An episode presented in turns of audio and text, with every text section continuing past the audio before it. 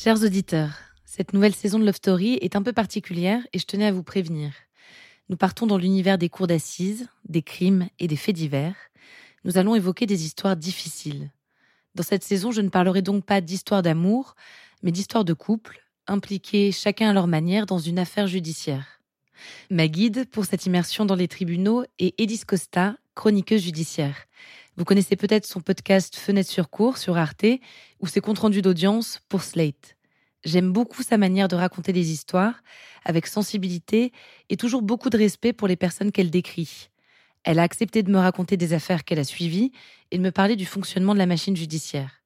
J'ai trouvé nos discussions passionnantes et j'espère que vous pourrez en dire autant. Avant de commencer ce nouvel épisode, permettez-moi juste de vous présenter notre partenaire.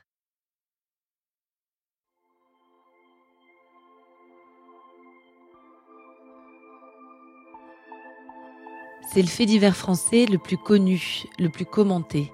L'affaire Grégory fait des gros titres depuis bientôt 40 ans sans jamais avoir été résolue. C'est peut-être le plus gros fiasco judiciaire et médiatique du XXe siècle. J'ai longtemps entendu ce nom, Grégory, le petit Grégory, de manière familière, sans pour autant connaître les détails de ce feuilleton judiciaire. Dans cet épisode, je ne reviendrai pas sur les multiples rebondissements de cette histoire. Vous trouverez sur Netflix une série documentaire qui fait ça très bien.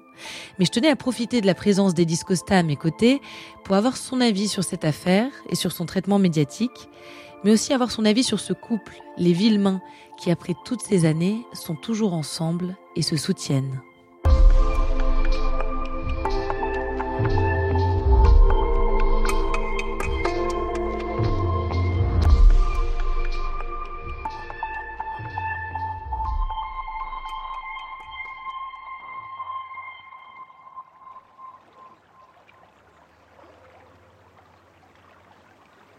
1984, le 16 octobre. Le corps sans vie d'un enfant est repêché dans la Vologne, à 7 km du village de l'Épange, dans les Vosges. Il est 21h15 quand les pompiers trouvent le corps.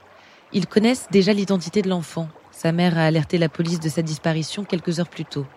Un appel anonyme a également été reçu par un membre de la famille. Un appel revendiquant un meurtre.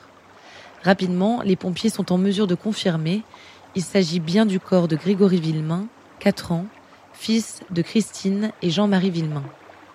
Le lendemain de la découverte macabre, les parents reçoivent à leur domicile une lettre anonyme.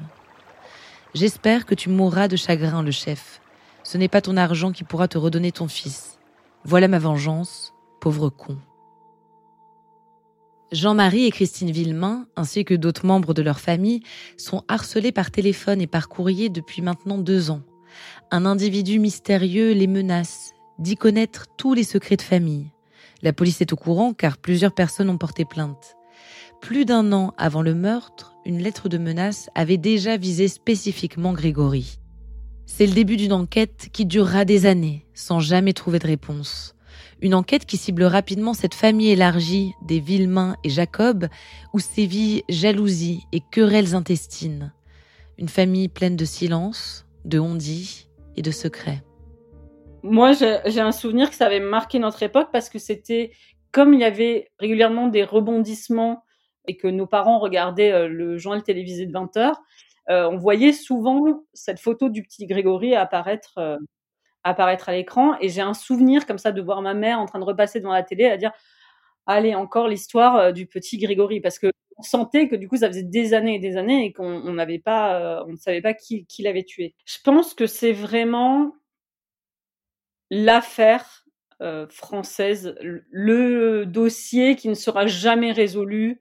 Et le deuxième qui vient en tête, forcément, c'est celui de Xavier Dupont de Ligonnès. C'est au même niveau, c'est-à-dire quelque chose qui cause un emballement médiatique hors norme, où tout le monde s'interroge là-dessus, même les gens qui ne sont pas passionnés de faits divers dès lors qu'il y a un mystère comme ça et qu'on se met tous à rechercher quelqu'un, et puis il y a une, forme d'incompréhension, de, se dire mais enfin c'est pas possible qu'on sache pas quoi. Ce sont des affaires qui tristement, je trouve, sont rentrées dans la pop culture entre guillemets. L'emballement médiatique autour de l'affaire Grégory commence au lendemain du meurtre. Les médias locaux publient la photo du corps de l'enfant, pieds et poings liés, son bonnet rabattu sur le visage. Le cliché suscite l'émotion Les histoires d'appels anonymes intriguent, des journalistes de la France entière débarquent. C'est le début d'un feuilleton médiatique hors norme où règne le sensationnalisme et où les dérapages sont légion de la part des journalistes, mais aussi des enquêteurs et des juges qui violent le secret de l'instruction. Les journalistes participent activement à l'enquête et au fil du temps se séparent en deux camps. Ceux qui croient en la culpabilité de Bernard Laroche, cousin de Jean-Marie Villemain, et ceux qui militent pour la condamnation de Christine Villemain, la mère de Grégory. En 1993, à l'occasion du procès de Jean-Marie Villemain, jugé pour le meurtre de Bernard Laroche, un reportage d'Antenne 2 revenait sur cette hystérie médiatique. Avant-hier le juge, hier le gendarme, aujourd'hui le journaliste, les journalistes, mes confrères qui ont couvert le drame de la Vologne, ont témoigné au procès Villemain, témoignage nécessaire dans la mesure où les médias ont contribué à l'agitation, dans la mesure où nous avons, nous aussi, notre part de responsabilité. Dominique Verdeillan, Éric Delagneau. Dès le 17 octobre 1984, sur les bords de la Vologne, il y avait plus de journalistes que d'enquêteurs. Isabelle Bechler pour Antenne 2 et Laurence Lacour pour Europe 1 était sur place. Cette dernière, depuis, a quitté la presse. Par dégoût, reconnaît-elle. On a dit beaucoup de choses qui ont dû salir l'honneur de ces gens-là. On a vécu dans le règne de la rumeur. C'est vrai, nous nous sommes pris au jeu de la recherche. Et Laurence Lacour de regretter ce vent de folie, ce défoulement collectif, mais de dénoncer aussi les conférences de presse quotidiennes des gendarmes, un geyser d'informations, dit-elle, et de dénoncer enfin le fait qu'avocats et juges choisissaient leur interlocuteur dans la presse tout est allé trop loin dans cette affaire. Et à aucun moment, il y a eu un peu un pas de côté de se dire attendez, attendez, attendez. Enfin, moi, en tant que journaliste, ça m'a vachement intéressé parce que je me suis dit, en fait, ce sont des questionnements qu'il faut continuellement se poser, quoi. Faut pas s'arrêter à se poser. Faut pas dire, ah oui, le cas, euh, l'affaire Grégory, c'est à part. Non, non, on est toujours susceptible de rebasculer dans un, dans un, dans une dérive pareille, quoi. En fait, on se rend compte que, euh, on continue à faire des erreurs. Et justement, toi, c'est quoi les grandes règles que tu t'imposes euh, en matière de distance euh, sur euh, sur les affaires que tu peux suivre? Je suis pas arrivée en disant alors moi je vais faire comme ça. Euh, ça arrive avec l'expérience. Au départ, je me disais je vais mettre une distance parce que on touche quand même à l'intime des gens, on touche quand même à leur à leur vie privée, à des choses très douloureuses. Mon principe de départ, en tout cas, c'était tu vas mettre une distance pour toi, pour les autres. C'est mieux de faire comme ça. Et en fait, on se rend compte que c'est impossible à tenir parce que forcément, il y a des choses qui font écho à nos vies.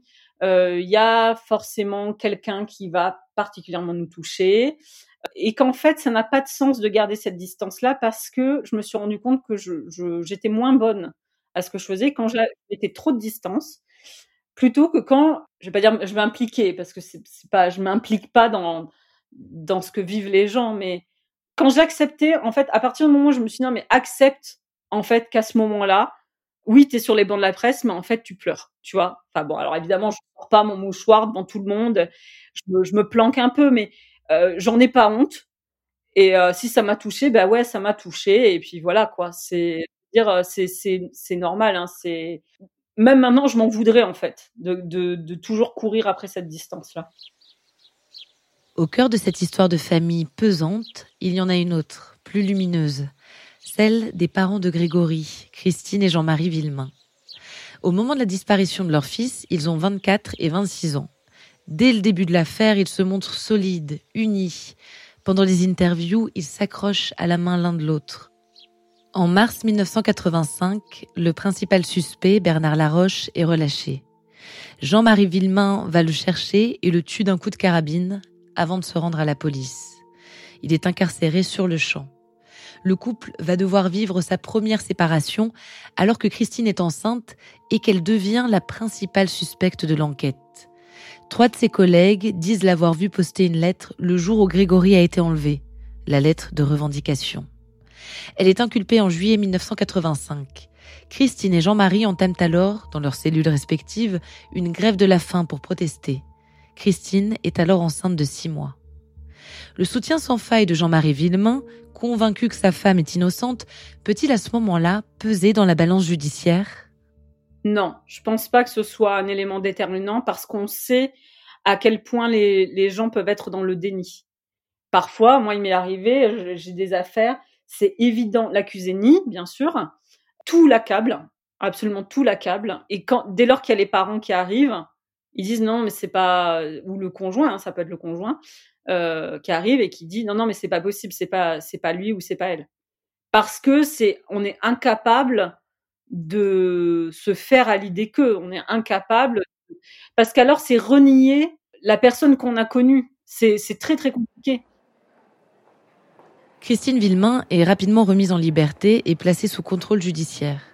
Une campagne médiatique féroce s'abat sur elle sans aucun respect de la présomption d'innocence. Même Marguerite Duras, dans les colonnes de Libération, signe un papier dans lequel elle dresse sans nuance le portrait de Christine Villemain en mère infanticide. Jean-Marie Villemain est libéré en 1987 et assigné à résidence. Le couple refuse désormais de parler à la presse. En 1993, huit ans après son inculpation, Christine est relaxée. Le non-lieu est prononcé pour cause de charges insuffisantes. Quelques mois plus tard a lieu le procès de Jean-Marie. En fait, couples qu'on voit euh, à la cour d'assises, enfin que moi je vois régulièrement à la cour d'assises, c'est pas dans le dans box des accusés, mais ça, va être beaucoup bah, sur les bancs des parties civiles. Généralement, ce sont des, couples. Euh, si vraiment là, je devais dresser un peu un, portrait classique de ces couples, ce sont des couples très soudés. On sent que malheureusement, ils sont ensemble dans l'épreuve. J'ai vu récemment aussi des couples qui n'étaient plus ensemble, mais qui du coup au procès se rapprochent parce que eux seuls peuvent comprendre en fait ce qu'ils sont en train de traverser. Forcément, ça, ça, ça les soude. Et encore plus quand, il y a un enfant au milieu. Même s'ils se parlent plus devant, pendant, depuis des années, eh ben quand même, ils ont quelque chose en commun à vie, et c'est cet enfant. Donc, euh, et que cet enfant soit l'accusé d'ailleurs ou, la victime. Hein. Donc, ils sont, ils sont unis par, c'est terrible à dire, mais par cette douleur, quoi. Un enfant en commun, c'est bien ce qui lie le couple Villemain dès le début. Cet enfant disparu, Grégory, à qui ils ont dédié tant de combats, mais aussi les trois autres enfants qu'ils auront par la suite. Aujourd'hui, Christine et Jean-Marie Villemain vivent toujours ensemble. Ils réapparaissent main dans la main à chaque nouveau rebondissement de l'affaire. Le dernier en date a eu lieu en 2017. Les enquêteurs procèdent à de nouvelles mises en examen. Mais comme toujours dans cette affaire, personne ne parle. Je pense qu'en fait, ceux qui savaient euh, sont malheureusement décédés et qu'il y avait beaucoup de secrets de famille. En revanche, je pense que quelqu'un sait. Mais après, euh, bah, si personne ne parle, euh, puis plus le temps passe, plus c'est compliqué quoi d'avoir des réponses et d'avoir.